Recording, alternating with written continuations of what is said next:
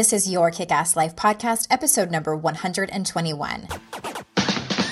This is the Your Kick Ass Life podcast with Andrea Owen, a no BS guide to self help and badassery. Because, ladies, let's face it, life's too short for it to not kick ass. And here's your host, the girl who serves it up straight with a side of crazy, Andrea Owen. Hey there, ass kickers. Welcome to another episode of the podcast. As always, I am excited that you are here and I am just so incredibly grateful that you are here listening to the podcast and that so many of you show up every single week. I am so incredibly honored that you share your time and space and energy with me. So, just a couple of quick announcements before I jump into the content. If you are interested in doing any private one on one work with me, I have started a waiting list for January.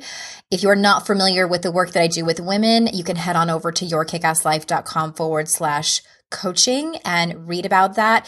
Just to let you know, if you are a coach and you are interested in consulting with me, I am no longer doing the longer packages of consulting, but I am doing jumpstart sessions. So those are one off sessions for anyone who is a life coach or you are just in the beginning stages.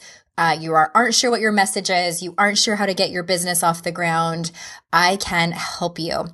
I do have a couple of openings for those jumpstart sessions uh, before the end of the year if you wanted to jump on board with that. But if you are looking for what I mostly do, and that is the private work, which is about a four month long program that I am, I have a waiting list for January. So don't wait. If you think that you want to start your new year off right, then shoot us an email. We will get the ball rolling, get your, uh, your free consultation so we can see if that program is a good fit for you. But please, please, please be sure to go over to that page that I mentioned and, and read all about it first. And I'll link up to that in the show notes for you.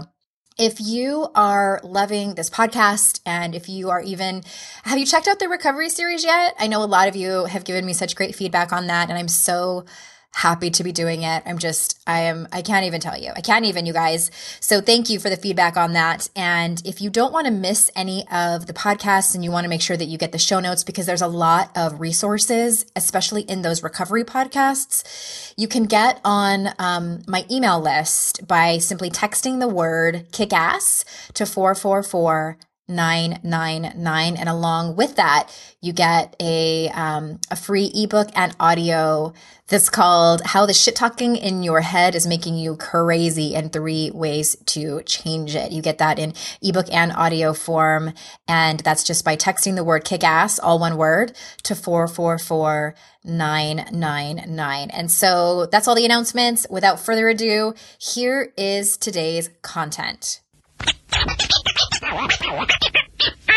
as a coach, it's my job to ask women questions, lots of questions. And over the years, I've seen patterns of the women that come to me and what questions I ask them that really get down to the nitty gritty of their lives. So, in no particular order, here are five questions I would love for you to answer about yourself. And this might be a good idea for, I mean, you can't do it if you're driving and you probably can't do it if you're running on the treadmill, but maybe you can come back to this later these are this is a really great opportunity for you to journal. you know I was going to say that? For you to really do the work. You know I'm always preaching and just shouting on my soapbox about how you can listen all day long and you can read the books and nod your head and be like that sounds good, but the actual change and transformation really does get accelerated and comes from you actually putting pen to paper, answering the important questions. That's actually doing the work. So if you go to yourkickasslife.com forward slash 121, all these questions are written out for you easy peasy like, so you can do it then. So again, no particular order. Here are the questions. The first one is ask yourself, who are my people? I have found that in my experience, in many of my clients' lives as well, When we reach the age of around 30 or so, we tend to not have the types of female friendships that we really truly want and that we really need. I interviewed Shasta Nelson on the podcast, and we went in depth talking about this very, very important topic about friendships. And, and in that podcast, you can hear more about what Shasta talks about um, she calls it frientimacy. I love that. That's at yourkickasslife.com forward slash 107, I believe is that podcast. It's a great one to listen to. But, you know, we get to this certain age and we've grown away from old friendships, you know, because in high school and college and, and, places like that, they're all built in. We have just a lot of times you know, a choice. It's like being, you know, at the store for friendships. And we get older and we don't have that anymore. Or maybe we moved away, or maybe you've been burned before in your female friendships and haven't sought any out. Or maybe you just can't seem to connect with the type of people that you really want to connect with.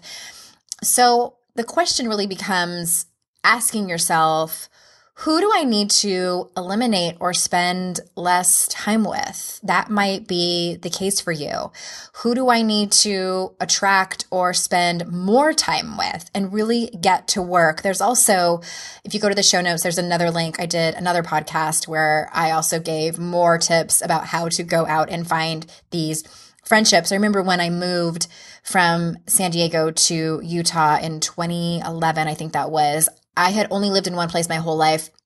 And I think I expected it to be really easy to make friendships. And I didn't realize, like, oh, I have to actually be proactive and go out there and seek out these friendships. And it takes vulnerability to nurture new friendships or even to nurture existing friendships that you have if you want them to be deeper. I'm regularly giving assignments to my private clients about this because we need these close intimate friendships, the people we can show all of our messiness to and who will be there for us. And and I want to just add one more thing on top of that is that these friendships are built organically over time. This isn't something where you're brand new friends and you show all of your messiness to and you're like, "Well, Andrea said so."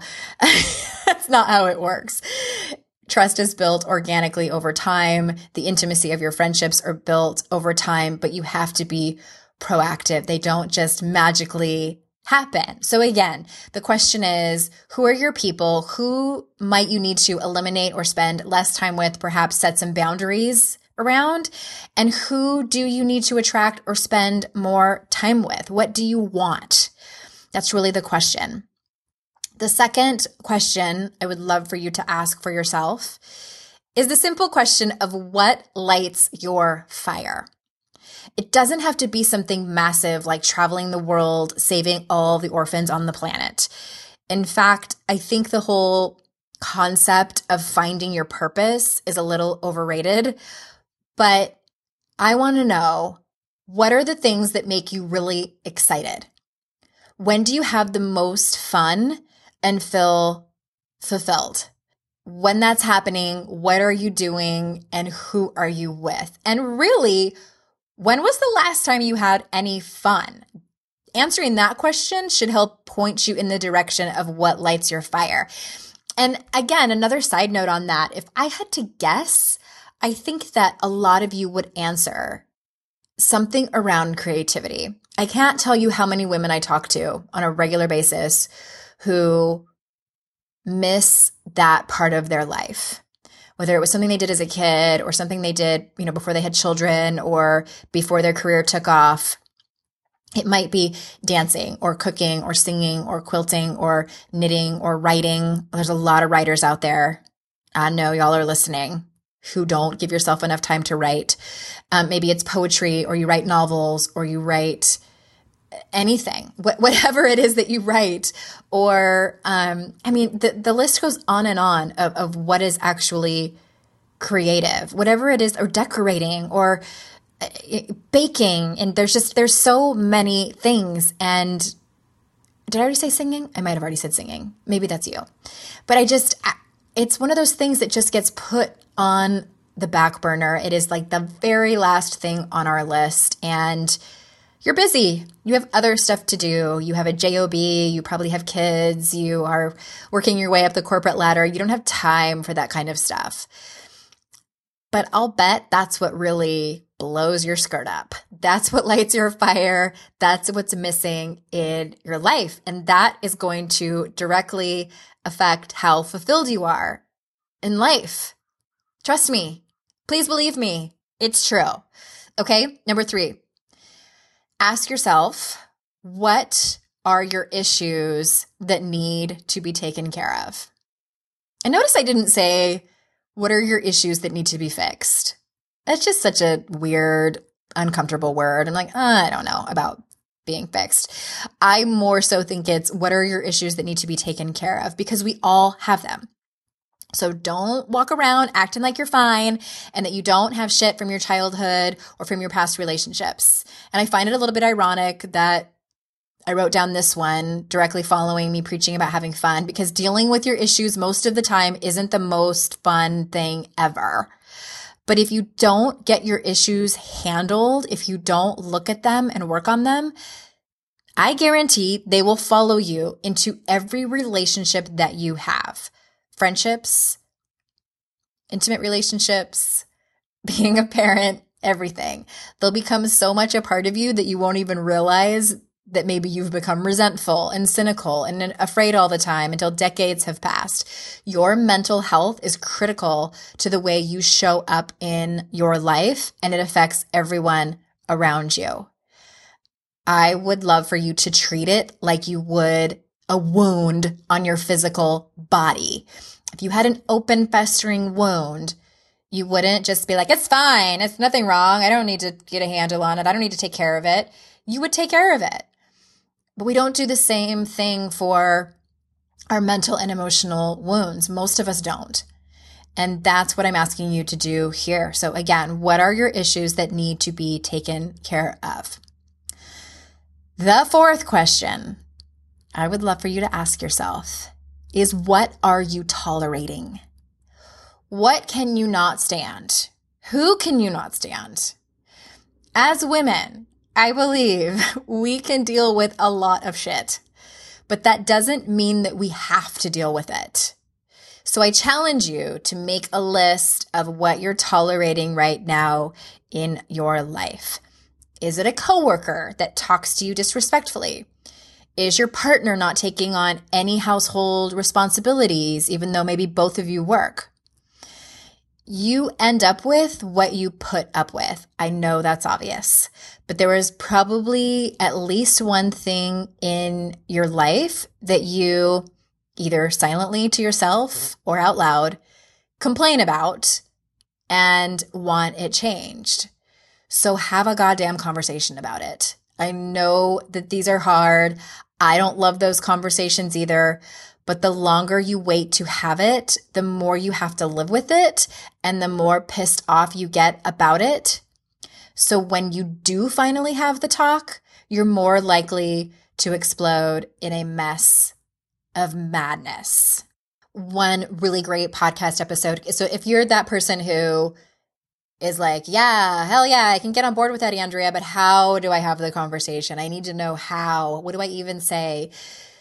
go to episode 85, yourkickasslife.com forward slash 85, where I interview my very best friend in the world, who is a master expert at this. I ask her for this advice all the time. so I had her on my podcast and I'm like, talk, tell everyone what you tell me about how to have these conversations. So go there and listen to it if you haven't already, or if you have, listen to it again. Or maybe you're tolerating, it's not so much that you're tolerating the way other people treat you, but you're tolerating the way that you treat yourself. And no one really knows the way you talk to yourself. So it's easier to hide, right? But sister, I invite you to out yourself. We all do it. We all talk shit to ourselves, but some more than others. If you're putting up with regular internal shit talking, it's time to commit to a new way of talking to yourself with compassion and talking to yourself like you would someone you love and care about. So, last but not least, the last question I want you to ask yourself is where am I not showing up in my life? it's probably in one of these areas in your partnership, in your parenting, in your friendships, in your career, in your goals and dreams, and or your self-care. Am I right? And I am not at all trying to make you wrong for not showing up 100% in all of those areas. It's totally normal and you're one of us if you aren't showing up 100% in all of those areas. I know I've got a lot of overachievers listening. Raise his hand. I got I know I got a lot of perfectionists listening. I find I personally I find it very difficult to give it my all in my marriage, my kids, a business, manage to get a pap smear once a year to see my friends, you know, obviously not those two things at the same time, but it's a lot of things to manage. And naturally, none of us can do it all perfectly. But what I want to know is where you might be falling short on purpose. Sounds crazy, right? Hear me out. You might be not trying very hard in your career because you're afraid of success you might be not showing up in your friendships because you're afraid of getting stabbed in the back again. You might be avoiding getting closer to your partner because you're afraid of being vulnerable. Notice what all of those examples have in common, and that is fear. Because fear and scarcity will keep us small over and over and over again because it's safer to avoid. We make up that it's safer to play small. There's no risk, we tell ourselves. But in reality, the real risk is not showing up at all. The real regret will come in 10, 20, or 50 years when it's too late. So at the end of the day, as kickers, you might have some work to do. And if you do, you are definitely not alone and you deserve to get the best out of this one precious life. You deserve it. You're worth it. You are magical. And if you, I know I gave out a lot of resources in, this particular episode. So the show notes are at yourkickasslife.com forward slash 121, where I link up to all of those great resources where you can get even more information. And until next time, I will see you out in cyberspace. Bye bye.